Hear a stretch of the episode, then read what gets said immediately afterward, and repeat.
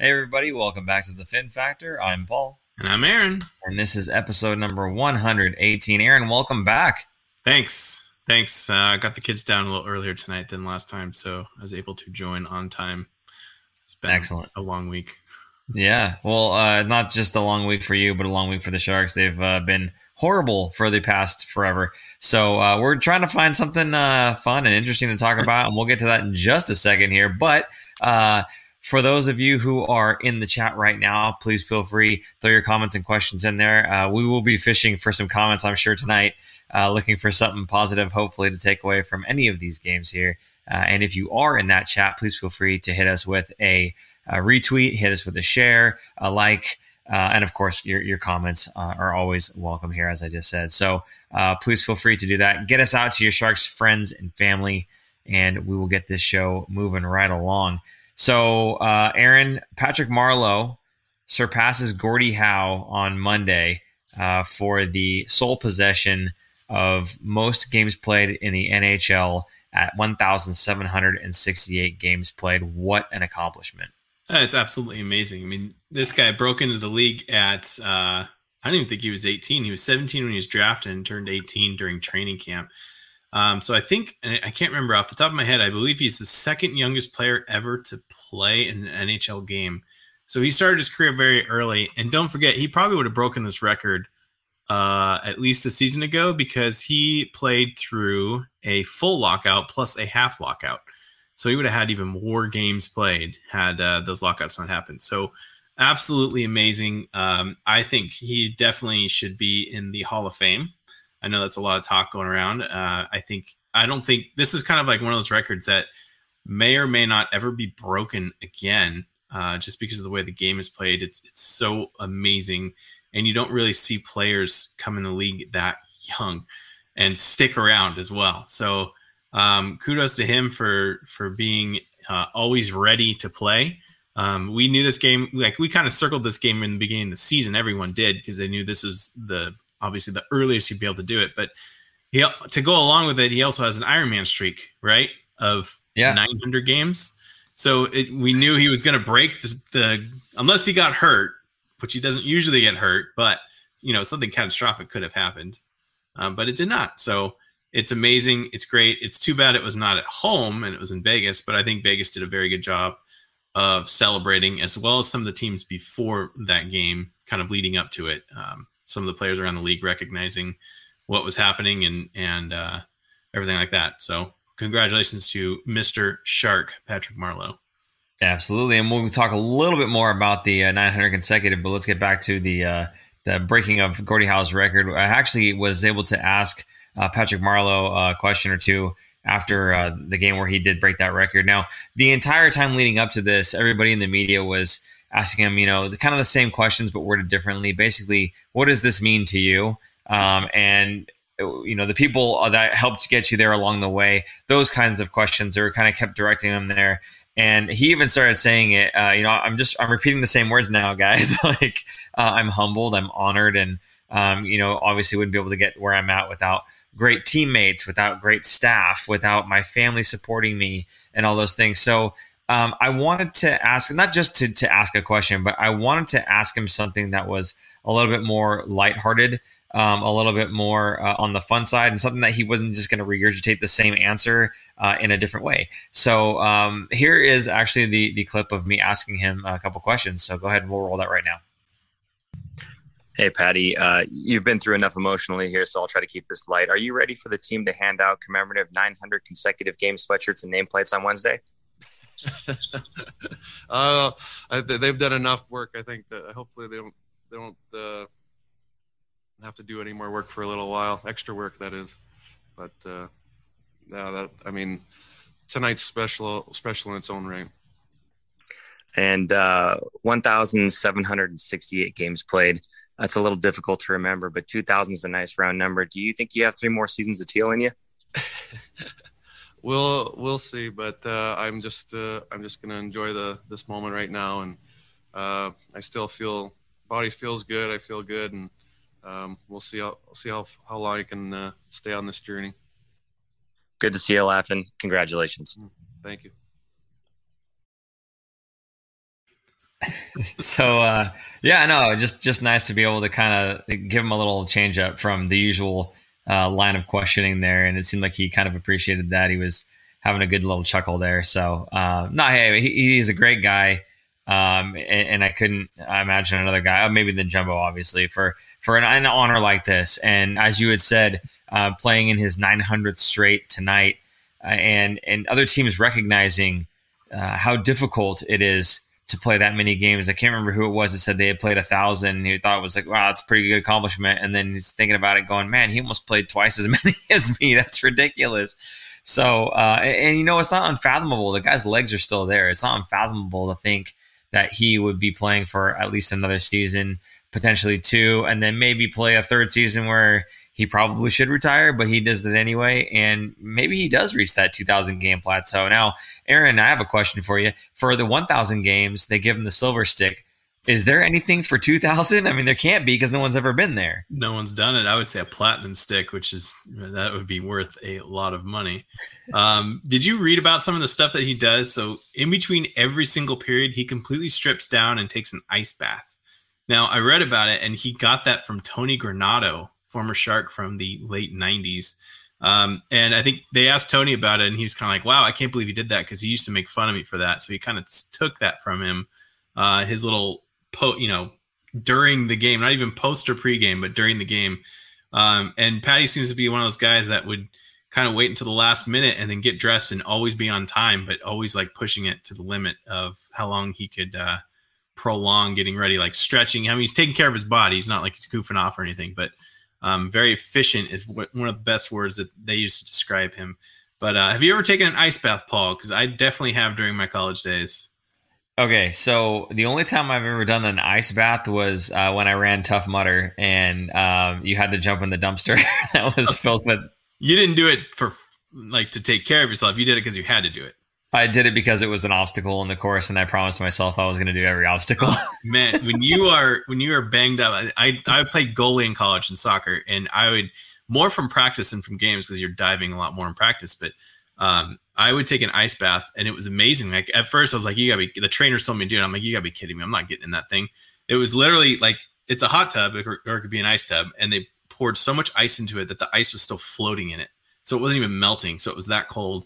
And I sat down all the way up to my neck, and it was a day that it was close to 100 degrees outside, and it was a double day. So it was like in between the two double days and I got out of the ice bath and it actually worked. Like it felt amazing. All my bumps and bruises and everything that was hurting and aching was gone. Granted, I was a lot younger too. Um, and then I go out, I go out to play the second part of the double day at 100 degrees and I'm shivering. It took me a while to uh, to shake it off. So amazing that I, I don't know how long he goes in the bath for. Yeah, the more you know. There you go. But uh, it it does wonders. It feels good. Um, and I always read about stuff like uh, I think it's Navy SEALs or something in the morning. They take a very early shower and it's a very cold shower. It's not a hot shower and it, it kind of shocks your body and wakes you up. So um, maybe that is the the key to a long lasting life uh, and and staying in shape and staying uh, uh, game ready, I suppose. You heard it, folks. If it's good enough for the Navy SEALs, Patrick Marleau, and Aaron Sholl of this show, then uh, you've definitely found the fountain of youth uh, go ahead and give that a go. Okay, so Marleau, only the fourth player in NHL history to reach the 900 game straight plateau.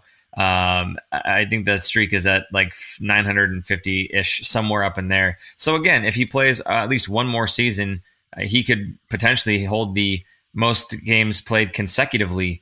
Uh, that record as well, which would be uh, just another feather in the cap of Patrick Marleau and the storied career that he's had so far. Uh, Darren Stevens, actually, if you fo- don't follow his account, uh, you absolutely should on Twitter. Uh, I think it's just at Shark Stats, if I'm not mistaken. Um, but he kind of likened it to uh, Cal Ripken now uh, in the MLB baseball here. Uh, Cal Ripken was the oldest to play in a streak that lasted 900 plus games, and that streak ended at the age of 38. Now Marleau hit that 900 games played streak at 41 day. I'm sorry, 41 years, 218 days old. For me, um, and that's that's over seven years older than Keith Yandle, by the way, when Keith Yandle hit 900 straight. Um, for me, that's that's it speaks to just how well as Aaron just kind of uh, spelled out for us.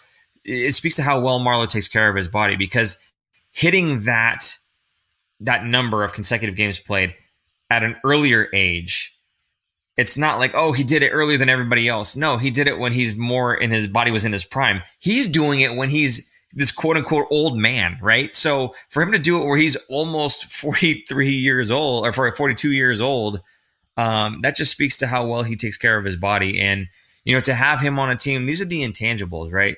People say, oh, you know, Marleau, he's too old, he can't play, whatever else.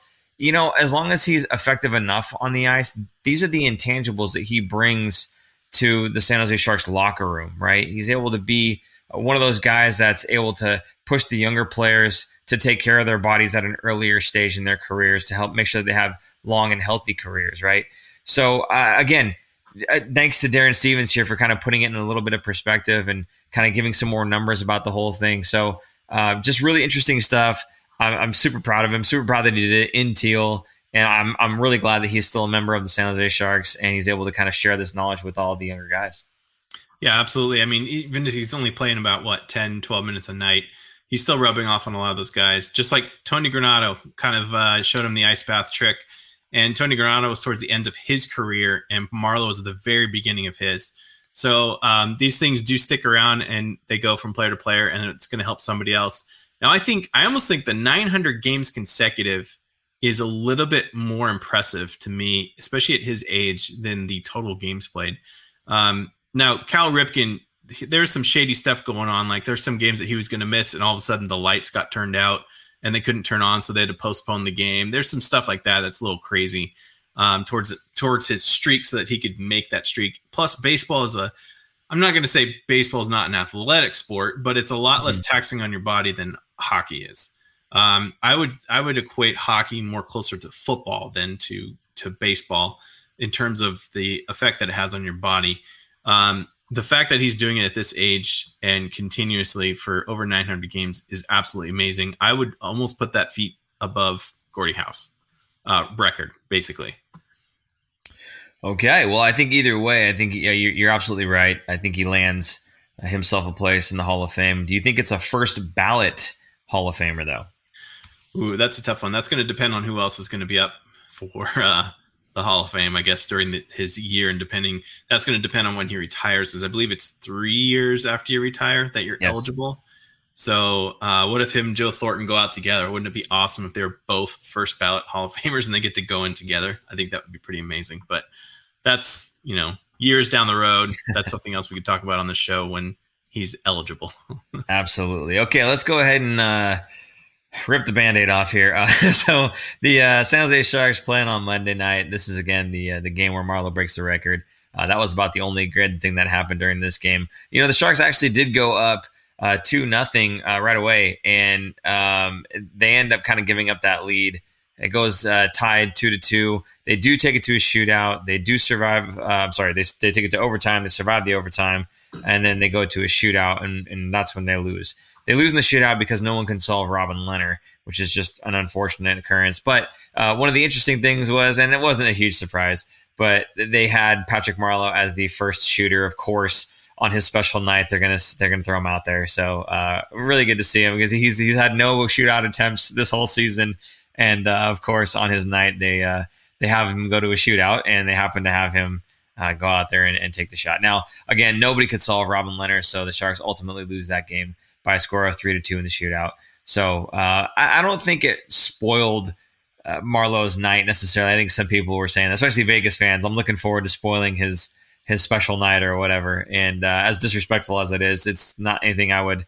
Um, I, am ex- expecting that from uh, Vegas fans, the uh, disrespect. But uh, the folks that were in attendance, at least, did give him a nice standing ovation when the Gary Bettman, the commissioner of the league, uh, had a nice message for Patrick Marleau after his first shift. They actually just stopped the game entirely after his first shift and had this big fanfare for him. So uh, really cool to see. And thanks to the Vegas Golden Knights and the Vegas Golden Knights fans that were in attendance, along with the Sharks fans that were there in Vegas, uh, for standing up and, and clapping for you know, Mr. Shark. So that was uh, really good to see. And of course, uh, as other teams have done, we saw Minnesota do it as well. And LA Kings, the Ducks. Uh, after that game was over, all of the Vegas Golden Knights lined up to shake Patty Marleau's hand. So again, a big show of respect. for a guy who has been a rival of theirs, has been uh, playing for the rival team, and all that fanfare. But uh, it, you know, again, good to see them kind of put that aside. And this is kind of what makes hockey players a little different from everybody else. I think you know they uh, they can put the rivalry aside for a moment like this, and uh, there's a lot of respect that goes on for for other players and for the accomplishment that Patrick Marleau has uh, accomplished. There you go.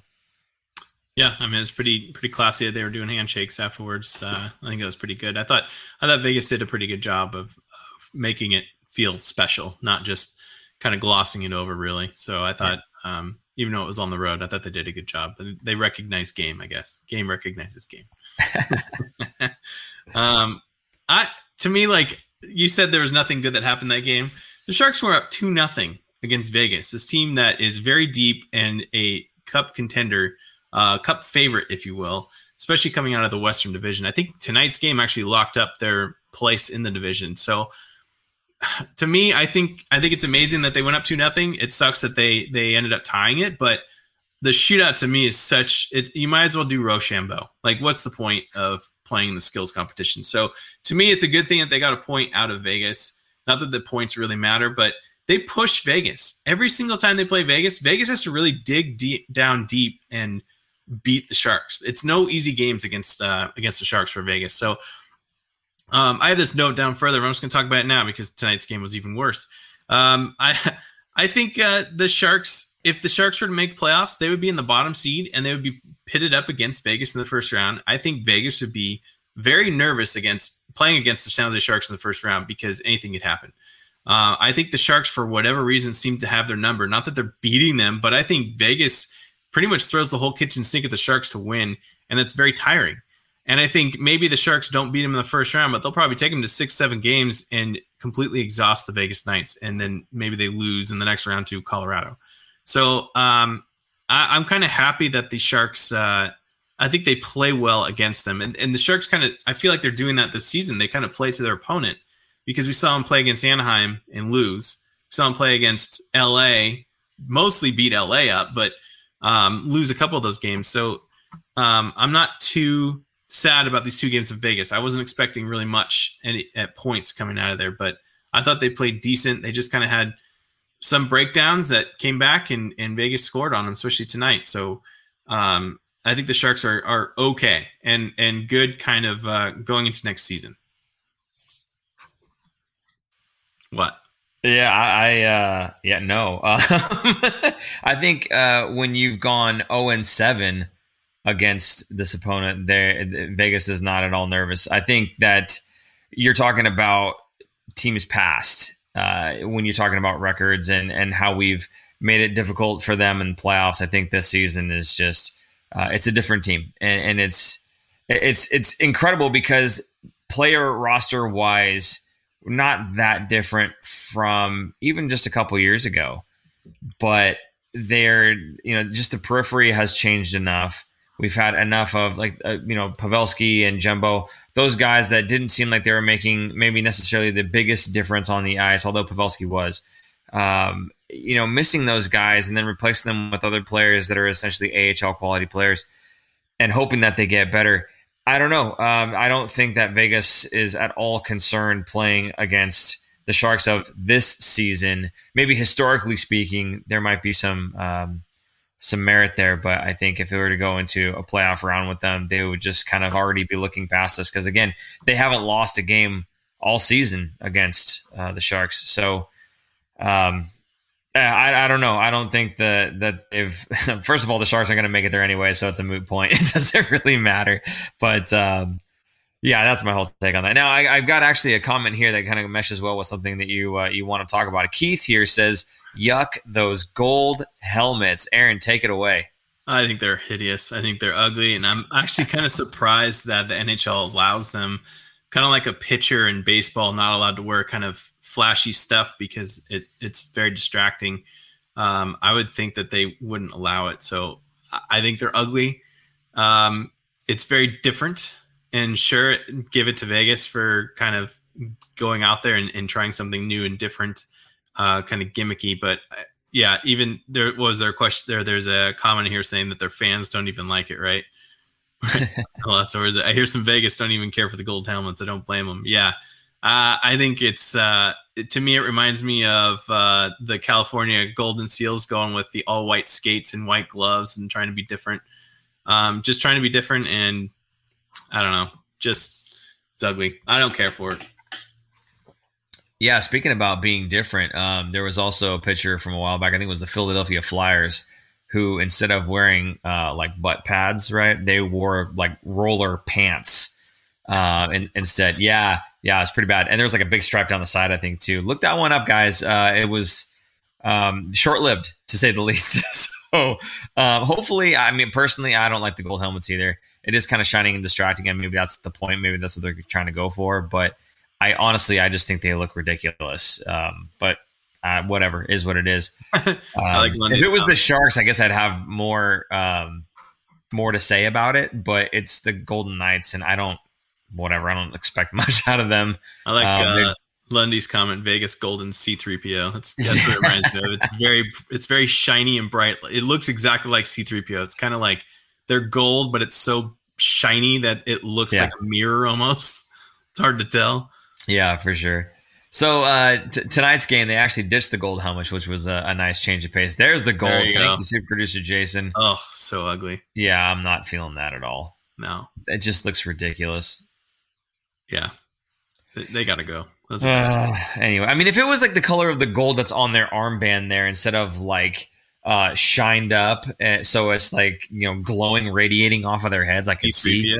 Yeah. Yeah, no, totally. If, if, if it was like the gold color, not actually like looking like it was tried to be made out of glitter gold, you know, uh, maybe then it wouldn't look so bad. But oh my goodness. Get on with it. Yes, get on with it. Yes, yes get, get, on, with, on it. with it. I couldn't have said it better myself. So uh, we're gonna go ahead and talk about tonight's game, which again we should probably just get on with this one. Oh, this is no good either. Um, the Sharks do score first again uh, which is nice. But they end up going into the third per- period trailing by a goal. This is something that we've seen far too often. The Sharks come out with a nice goal right off the hop of the game, and then it just kind of goes downhill from there. That's why, uh, for me, it's hard for me to look at this team and say, yeah, you know, they're uh, it's to still say, yeah, you know, I think they're they're in a good spot. They're doing well. They they have no idea how to keep the momentum going. They have no idea how to step on the throat. They have no idea how to do those things uh, to try to win that hockey game when once they lose their momentum, it's like forget it. And even when they try getting that momentum back, uh, the other team is just ready for them, and it just doesn't seem to matter who it is that they're playing against. Uh, tonight's case, it was the Vegas Golden Knights, probably the, the best team uh, in the league. Uh, and of course, with the Sharks losing by a score of five to two with an extra empty net goal there, uh, Vegas again is undefeated this season against the San Jose Sharks. Not at all concerned about playing them, and they do become the first team to clinch a playoff berth in the 2021 uh, Stanley Cup playoffs. So tonight's game was important to the Vegas Golden Knights in that they felt that they needed to cement their place in the playoffs, uh, that they're going to be there. Uh, for now, going forward, it's just kind of icing on the cake. They want to be the number one team in the Honda West, uh, potentially in the league. So they'll be playing for that now. And once this uh, this milestone's out of the way, this this hurdle's out of the way, uh, and and it didn't take much for them to beat the Sharks tonight, unfortunately. Um, the the score looks a little bit farther apart than maybe the game actually was, but when you take a look at it, uh, they did shell Koshinosh with 40 shots on goal. Uh, and to his credit, Bob Boughner actually said in the post game presser that uh, he was actually pretty happy with the way Koshinosh played tonight. Uh, there were you know a goal here or there that maybe he could have uh, got a pad on, but for the most part, he's playing against the best team in the Honda West, if not the league and they far outmatched the Sharks uh, on every line. And this is a guy who's had what two starts now, so uh, for him to go in there and to face 40 shots on goal, it could have been a lot worse. So. Uh, if you want to try to take positives away from this game, that's definitely one. I don't know if you have anything you wanted to say about Koshinosh. I know you mentioned him earlier. Well, it was a nationally broadcast game tonight too, so it was kind of on the big stage and getting his name out there. And I was happy with the announcers; they kind of pronounced it right, better than better than I pronounce it. So, uh, Koshinosh kind of getting out, getting a, a, national game, which I believe was that the first nationally televised Sharks game this season. And I think at the beginning of the year they weren't supposed to have any, so they went back and added this game on there. Um, Maybe.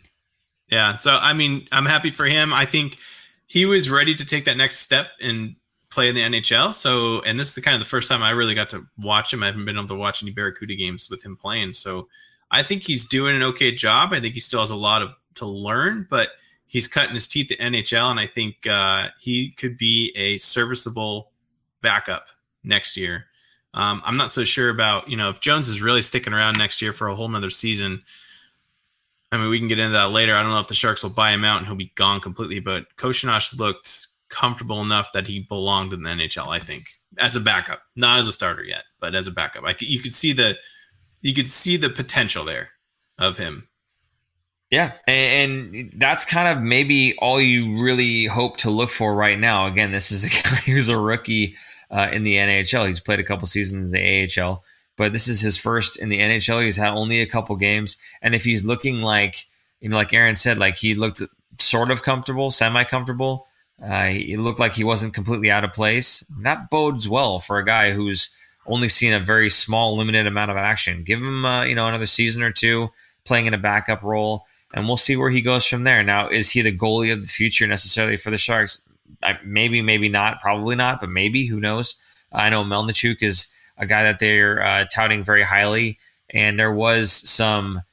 Uh, some speculation, perhaps, uh, by one of the Sharks fans saying, "Hey, the, the Sharks should go after uh, one of the the goaltending prospects that was up and coming here. And I know Aaron, you had talked about in the stream last time saying the Sharks probably won't go for a goaltending prospect because it takes them a few years it, it, to, to be ready. Now, honestly, it, maybe that would be a good reason why they would go with a goalie prospect, just because they've got Martin Jones for the next few years. Give that guy the opportunity to develop a little bit in the uh, if he's still playing in juniors or if he's uh, able to play at the AHL level, give him some opportunity to play there. Maybe give him a year as a as a backup, and then Martin Jones' contract falls off.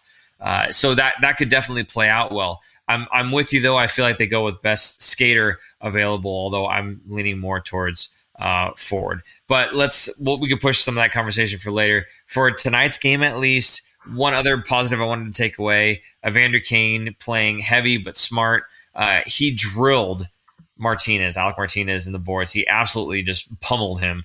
And he didn't take a penalty. And the Vegas Golden Knights did what the Sharks want to do in that situation, right? When one of your players gets hit like that, you have your guys kind of swarm. You stick up for each other. And that's exactly what the Vegas Golden Knights did. There was no hesitation. Tuch came over. Um, Martinez was there. I can't remember who the other player was, but they were all in Kane's face. And Kane was kind of pleading to the ref, like, hey, man, it was just a clean hit. I'm not fighting back. I'm not doing anything until he started taking jabs to the face.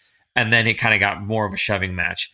Now, in, in this instance, again, Kane didn't take a penalty, something he's been much better of doing as of late. And I want to tip my cap to the guy because we've talked about him being in the box uh, for the past couple seasons, being in the box too much, not being on the ice where we would like to see him because he's a very skilled player, putting the puck in the net. That's what he should be doing, right? So for him to be in that situation, kind of ganged up on, and he doesn't take a penalty, you know, no roughing, no unsportsmanlike, no slashing, none of that stuff. Um, and what happens is Tuch basically gets a penalty for retaliating for that hit, for that clean hit, and the Sharks end up getting a power play. So, you know, and again, this is for me the maturity of Evander Kane, right? We're seeing a little bit more maturity out of him uh, staying out of the box, being that agitator, drawing the penalty by being the agitator, but still being out there and being dangerous on the ice. There's not many guys in the NHL that have that whole package, Aaron. Yeah, I don't, I don't think so. I think he's playing to me. He's playing to uh, he's playing to his contract for once. You know, one of the Sharks is actually doing that. Um, to me, he also could be playing to be moved to another team and showing the rest of the league that he can still play and that that contract is worth it. So, um, I mean, I, I like the way he plays, and I know you don't like him being in the box. Obviously, for dumb penalties like you know all those two minute ones, I don't really like. But if he gets a penalty for hitting a guy hard and he get, takes a roughing penalty for destroying a guy, I'm okay with that. If he's taking a penalty for sticking up for a teammate and fighting, I'm okay with that. Doing the the dumb penalties like behind the attacking net or something like a hooking or kind of like a stick infraction penalty, I don't like as much. So I think he's done a great job kind of curtailing that. And uh, he has, to me, he's been the most consistent shark the entire season. Uh, the best and most consistent. So, and, and it shows obviously because he's leading the team in scoring. Um, so yeah, I'm very happy with with uh, Evander Kane this season. One hundred percent. I'm glad we see it the same way there. Um, there's a, a comment here from uh, Brian. He says, "Is the rebuild going to be short?" I think so. I mean, there's other comments in here of people wanting to blow it up, make it a dumpster yeah. fire in here. I don't think they should blow it up, and I'll give you a couple examples of why. Look at the Buffalo Sabres. They have missed what I forget how many years it is now 15 years of missed the playoffs or something. They're about to set an NHL record for missing the playoffs consecutively. How many first overall picks or, or top three picks have they had in that whole time? A lot. How many have Edmonton had in the last, let's say, 15 years? And they've won one playoff round. I think it was against the Sharks when Logan Couture and, and somebody else was hurt. So it was like it, it, they should have won kind of thing. Um, I, I don't see the Sharks blowing up this team and selling everybody off and being years and years in disrepair. I think, I mean, I'm not going to say they're going to be super competitive because I don't know what they're going to do this year, but moving one of those big contracts out of here next year will open up so much. Either burying Martin Jones, maybe buying him out, getting rid of him, and bringing in some other people will do wonders. I think bringing in, um, getting rid of a, one of those other big contracts, maybe Marc-Edouard Vlasic, maybe Brent Burns, I don't think Karlsson's going to be going anywhere. Um, I don't like mainly because nobody in the league is going to be able to take that contract. The Sharks are going to be stuck with them. I think they should move on from Burns and or Vlasic. Um, I think uh, Couture is fine. I think Kane is fine. I think Hertl is outplaying his contract, um, and I don't think he's going to be going anywhere. But some of those other guys, I think everyone's kind of up for it. And Timo Meier, we haven't really talked much about him, I guess, tonight, but – Timo Meier, to me, a great example of what Timo Meier, like why he should be moved is uh, I don't know if you pay attention, but in Detroit, um, uh, blanking on his name now, the power forward in Detroit, um, oh, Athanasiu. What? Athanasiu? No, not Athanasiu. He's he's uh, um, somebody else. He just got traded to Washington. So uh, Mantha, Anthony okay. uh, Mantha. Um, he's this power forward, plays very similar, big body, can score, very skilled, and hadn't scored more than 20 goals in Detroit. And everyone's expecting to take that next step, take that next step. He didn't do it. He gets traded to Washington, now has an elite center and winger, uh, Backstrom and Oshie playing with him, and he's scored in every single game. And I think it's five or six games with Washington. So to me, Timo Meier is kind of like that, where I think he needs to change the scenery. I think he goes to another team and plays with some better players. I think he's going to be a better player. I think he's a good player in the NHL. I just, to me, I mean, I don't know if Math is the same way, but when you kind of around a culture that's constantly losing and things are going wrong, you kind of just don't play up. You're not a leader of the team. Like Mantha is not going to be a guy who's going to lead the whole team or, and pick them up and put them on his back. And I feel like Timo Meier's the same way. He's not the kind of guy that's going to pick up the team, put him on his back, and that's what I, everyone's kind of expecting him to be. If he's not like that and he gets moved, like to me, I feel like the Sharks could move him for another player that also needs a change of scenery. Um, who knows? Maybe Jack Eichel. Maybe we do a trade with uh, Buffalo.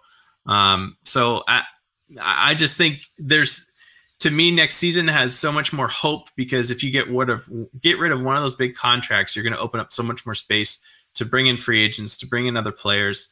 Um, to me, Doug Wilson kind of hinted at moving some of these players and contracts and using the Sharks um, cap space to help out other teams and get more picks, get more prospects and whatnot. So I think they're in a good advantage going in towards the uh, both the Seattle draft and the uh, entry level draft. So anyway, mm-hmm. my point is I don't think it's going to be like Buffalo where it's going to be 15 years of not making playoffs. I think it's going to be a shorter one to two years, and I think they're going to be um, back into into contention.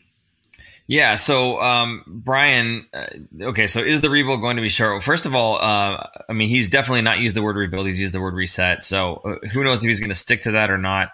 Um, I feel like he, like Aaron said, he may have to stick to that because uh, the contracts that he's got right now and the no move clauses that he's got right now, and the fact that it is a flat cap uh, for the rest of the folks in the league. Not that people wouldn't want Erik Karlsson on their team necessarily, but they can't afford to bring on that contract uh, to their team. So uh, you're going to have a hard enough time moving them just because of that. It's not necessarily that it's a bad contract. Everyone wants to keep saying it's a bad contract, and I understand why people say that.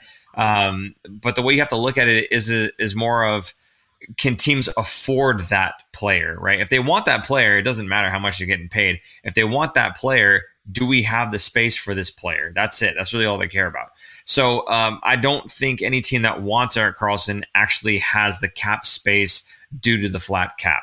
So I, I'm with you, Aaron. I think that there's only so much he can do, and that's why to to answer this question, I can't really do that without changing the word rebuild to reset. Will the reset uh, be short? Will it take a long time? Whatever that time frame is. I mean, honestly, it really all depends on the free agency, like the, the pool, who they're able to bring in, and the trades that are made. It all it, that's where it all comes down to. When you talk about a team like Buffalo, and would their reset, rebuild, whatever, would that take time or would it be short? For them, yes, it's going to take a long time. And the reason is kind of like the same thing with the Sharks. We've got a core of players already in place that are, are good, solid players. Buffalo has a handful of good, solid players, and they're in the same boat the Sharks are. They can't get it done. They cannot pick up a win with Jack Eichel, uh, Dahlin, and everybody else that's on that team. When, when Taylor Hall was playing with them, like nothing was popping off for these guys.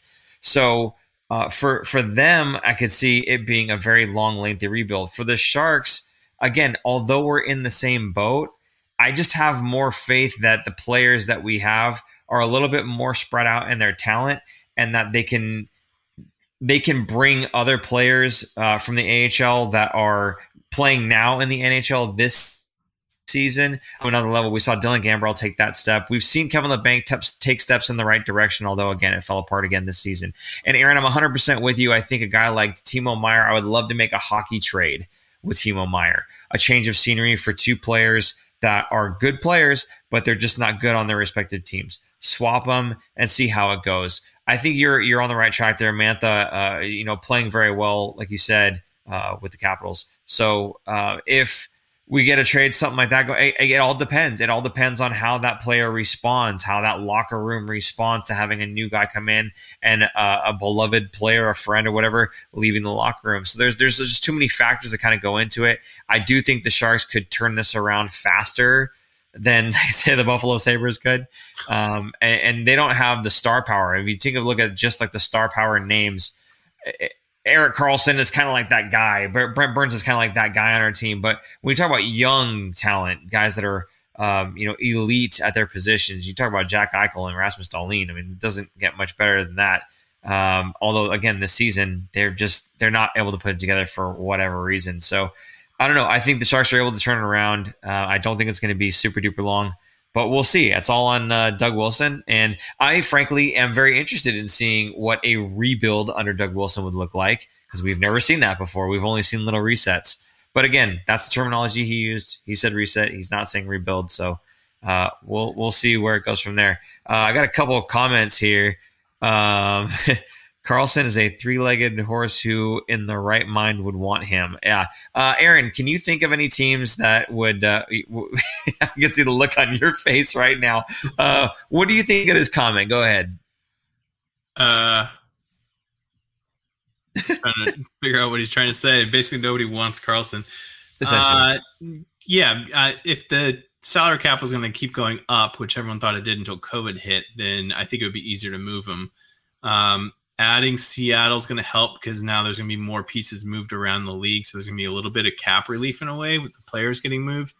But um, I think once we see the new TV contract come in, the money come in, and the cap go up, um, I think uh, I think Karlsson will be here for at least a couple more seasons before, if he were ever to get moved, because no team is going to be able to just take that cap space unless the Sharks took back an equally bad contract. Now, would you trade him for? Milan Lucic or something like that, where it's just like another five years of a player who is can't even play like compared to Karlsson, Karlsson's still logging 28 minutes a night, can skate and move, and he's still dishing out stuff. So um, he's still serviceable, I think. I just I don't know. I I don't really want to take that comment. yeah, I think basically what it comes down to is there's nothing wrong with Erik Karlsson other than the fact that you weigh his production up against his dollar amount. That's exactly. that's the whole problem with Erik Karlsson. If Erik Karlsson was making five million, six million dollars a year, no one would really say anything about it, right? Yeah, people get mad because he's the highest paid defenseman in the league and he's not scoring like the highest paid defenseman in the league. Sure. Take out the contract, he's still a good player. Um, Navy 47 said, I wonder if the Sharks want to move out of San Jose. I hear they want to, old building, stadium, etc. Rumors. Absolutely not. The Sharks aren't going anywhere. They just invested into a whole new ice surface inside the arena. There's no way they're going to move out of there for another 20 to 25 years. So they're invested in San Jose. They're not going anywhere. Now there were some rumblings. Do you remember that? I think the beginning of the season that they were. Uh, I think before the season started, um, that whole thing. I think we did a show on it with. We had a we had Jonathan Becker, Becker on talking about it, and uh, he said he basically like not that he threatened the Sharks to leave, but he's kind of like, hey, you're kind of you're kind of screwing us over here, and wanted to get their attention of the city of San Jose, and, and it worked.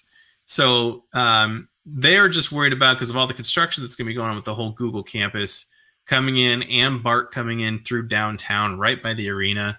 So um, they're not going anywhere. In fact, I think it was uh, it was the owner Hasso Plattner had came out a couple years ago because people were saying, "Oh, the arena is the oldest, you know, the third oldest arena in the NHL. Are you guys going to want to move? Are you going to try and force the city to build a new one?"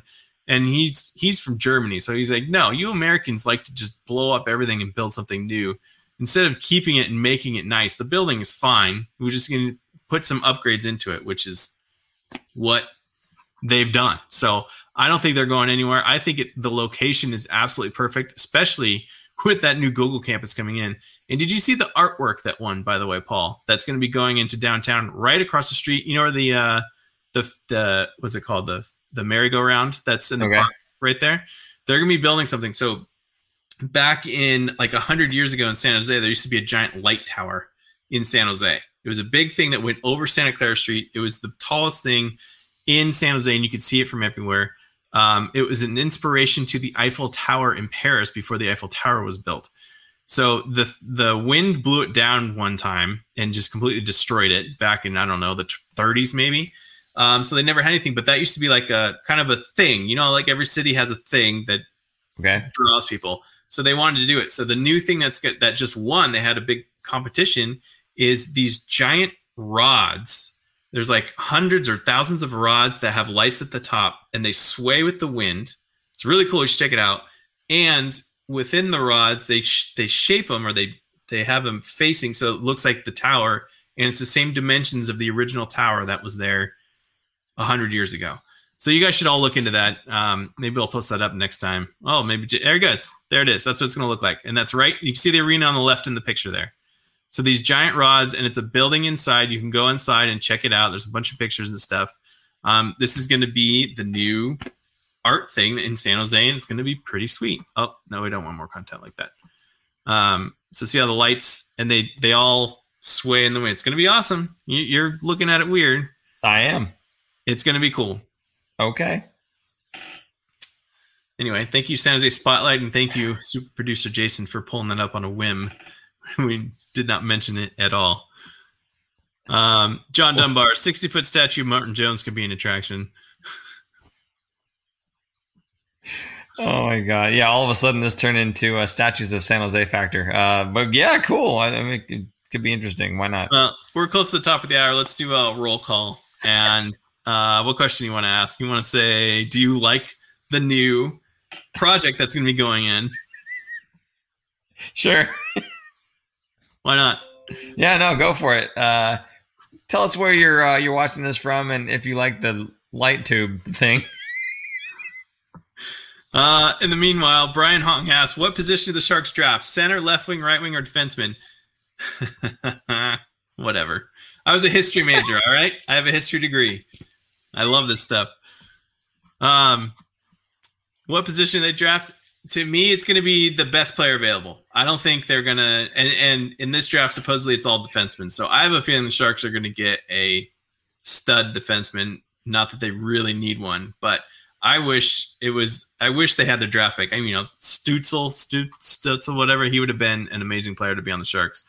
Uh, unfortunately, that I don't think there's going to be a forward like that at that high of a pick. So it's most likely going to be a defenseman. Um, going back to what you're talking about earlier, a goalie being drafted in the first round, I just don't see the Sharks using a, a pick on a goalie. They never have. There's very rarely have a has a goalie been picked in the first round to begin with in the NHL. Um, I could think of Carey Price, uh, DiPietro, Fleury, Fleury, and that's it. And to Yeah. me, I think DiPietro was kind of not I wouldn't say a bust, but a bust for a first round pick, maybe. I think getting him in the second round would have been better, but I don't know. I just I don't see that high. I'm, I'm assuming the Sharks going to have a top eight pick, top six pick based on how they're doing now. I don't see a goalie being picked in there. Uh, to to be fair, hindsight is twenty twenty though with the with the whole DiPietro thing. Um, I mean, we can look back on lots of players and see, you know, oh, we could have got that guy in the second round. So, uh, or or any other team that where they picked those certain players. We talked about. I think it was Boston. They had like two or three first round three. picks. Yeah. it was three of them, and and two of them were. I remember telling you, I'm like, they picked two guys who were slotted to go like 40th or something like that, like mid second round. And um, you know, I, I mean, if they worked out, they worked out. But my goodness, uh, taking quite a gamble on some first rounders that I think they traded up um, during the draft to get some of those too. So it just uh, kind of crazy. Anyway, um, I did notice here, uh, Scott, Scott Kemp. I just wanted to say this: uh, the Art Factor, a new channel. Hey, man, you you want to head it up? You feeling it?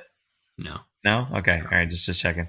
Uh, yeah. I know. In terms of uh, which player in the draft interests me, I don't. I don't know uh, a particular player, but again, for me, I'm I'm more interested in that scoring winger, um, or, or honestly, like a, a, strong centerman would be great because you know how the San Jose Sharks love to do this with centermen. They like taking a centerman and making him available to play as a winger instead. So uh, this is something that they've done with uh, several of their players. And for a, a guy to be able to take faceoffs, for instance, once you've got one kicked out, uh, that's that's a very valuable thing. So uh, I would definitely like to see another uh, scoring winger. Although again, we have the likes of like Ozzy Wiesblatt, the Tristen Robins, Robins, I believe is his name. Uh, Blickfeld actually is starting to come into his own as well. We might see him uh, sooner than later although he's kind of been a bit of an experiment too. So who knows? But uh, that, for for my money, I would rather see that. Again, my reasoning about defensemen is typically with defensemen, and I don't know because I haven't looked at these guys. But typically with defensemen that go in the early early picks, uh, it's it's usually an offensive defenseman, right? Somebody who's a little more talented with the puck than they are with uh, talented keeping guys away from their net.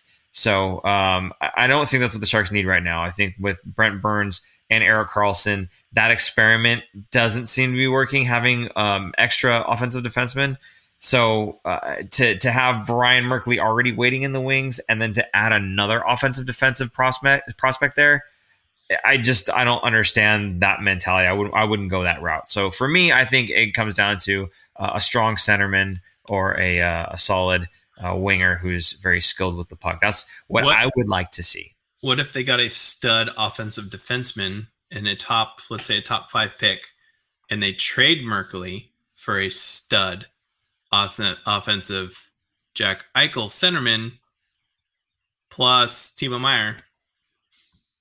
So you want to trade Merkley and Meier for Eichel? And then you draft a stud defenseman. Right. Only if you're retaining salary though, 'cause- yeah. Otherwise, it gets too sticky.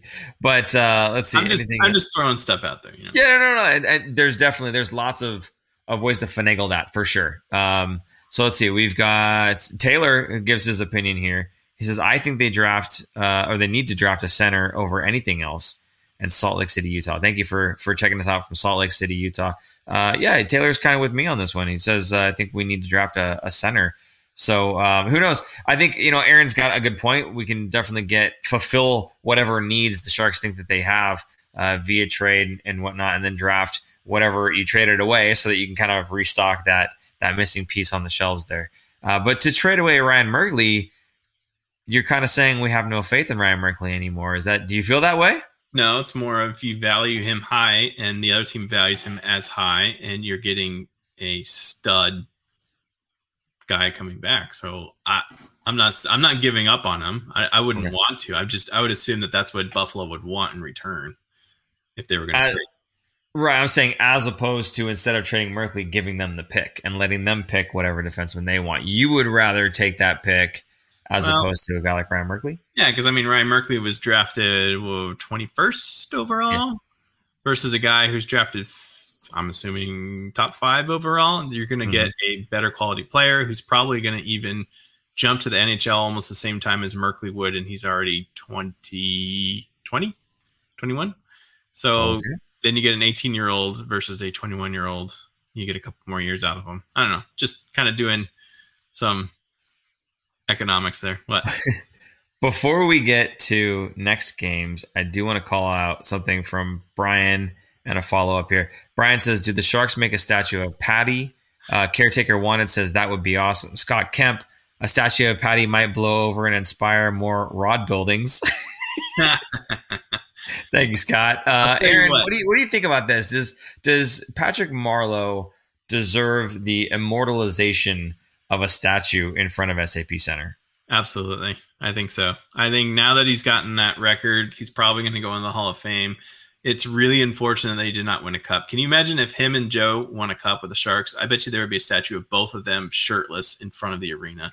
So I think uh, I think Patty deserves it. Um, if they won a cup, I think Joe would also have one. But I think because he did not, I don't think Joe will get a statue. But to me, Patrick Marleau, I mean, how many of those 1760 now 1769 games has he played as a shark almost all of them so if you took just the games of the shark i think he has the most games in one team too didn't he pass that record Me must. because Gordie Howe played for he played for Detroit for most of it, but not all of it. So Yeah. um, I have a, I think he just passed that one a milestone as the most games played by any player for one franchise.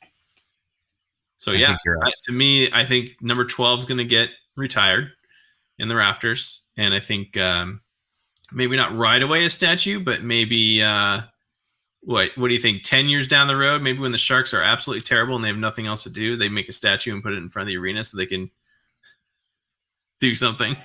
Well, the Sharks are already terrible, and we have nothing else to do. May as well make it now. Um, no, but I, I feel like it's not going to be. If, if they did a statue, it would maybe coincide with the hall to kind of like unveil it around the same time. Um, you know, why, why drag it out? But True.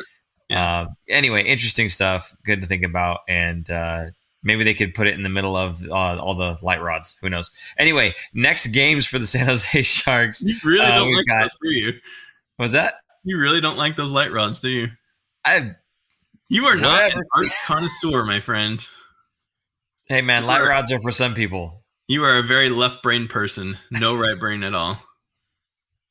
whatever the heck that means. Okay, uh, Saturday versus the Wild. exactly. there you go. Saturday versus the Wild, uh, 6 p.m. This one here, uh, and then of course, we, we- instead of it being a two-game series, that's just a single game. So we're not going to do a show on Saturday night. We're going to do a show after the Arizona games, which are on Monday at 7:30, and then Wednesday at 7:30. So the next show that we do will be on that Wednesday, probably around 10:15. So uh, that's what you can expect us to be back. And of course, uh, you won't have to worry about memorizing that because you're already subscribed. Uh, and if you're not, you know where the button is. Go ahead and click that thing and then hit the bell because then you'll know when we do go live and you'll be able to take part of the conversation here. The more you know, you'll be able to take part in the conversation here with everybody else. Uh, it's been a whole lot of fun doing this. I, I love taking these questions. I'm so glad actually that we moved on to a, uh, a live format, especially during this whole COVID thing, uh, because it really has been uh, nice being able to get in touch with the fans and answer questions live. Kind of keeps you on your toes and whatnot. And then how else would people know about light rod uh, statues? Right? I don't know. Uh, so uh, these games here, Aaron, Saturday against the Wild, Monday, Wednesday against the Arizona Coyotes. What do you see in store for the Sharks in these games? What do they need to do here? Well, I would say they could play spoiler to Arizona, but I kind of want the Coyotes to get in more than the Blues. So right now, the the Coyotes, I mean, they have a lot of games, uh, played more games than St. Louis, um, but they are one point ahead of St. Louis in that fourth spot. So you're going to see an Arizona Coyotes team that's going to be pretty much in playoff hockey right now. Sharks not so much. So I think they're going to be tough games. Arizona always seems to be a tough opponent for the Sharks. Um, I mean, going back to the days when Dave Tippett was the team was the coach, and and they were a very defensive minded hockey team because they didn't really have those kind of skill guys to on multiple lines to really drive it. So they're a very hardworking team. Doesn't have a lot of skill, so they rely on their hard work. And to me, the Sharks just don't play well against teams like that. So um, I don't know, man. I I feel like they played decent against the Wild. I could see the Sharks pulling off a win against the Wild, and then maybe maybe two losses against Arizona. What do you think? I'm not confident.